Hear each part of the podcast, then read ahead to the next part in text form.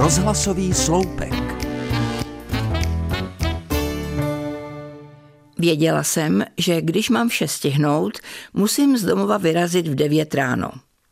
Docela mi šlo všechno od ruky a 8.55 jsem si nazouvala bodky. Když jsem vyjela z garáže, ukazovaly mé hodinky přesně 9 a já věděla, že budu mít dobrý den.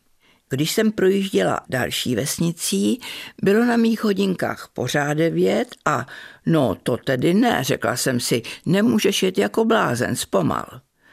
To až v půli cesty mě pohled na ručičky mých hodinek znejistil. A když jsem se pak ocitla ve stínu, podívala jsem se na digitální hodiny na palubní desce auta.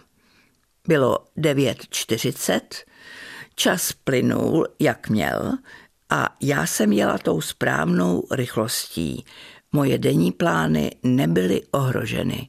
To jen moje hodinky přestaly jít.